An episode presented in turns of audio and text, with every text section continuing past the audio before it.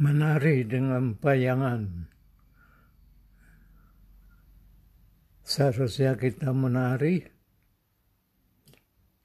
antara ego kita yang mementingkan kepentingan sendiri dengan jati diri kita yang merupakan percikan dari imago Dei dan tarian itu sebaiknya tarian yang indah.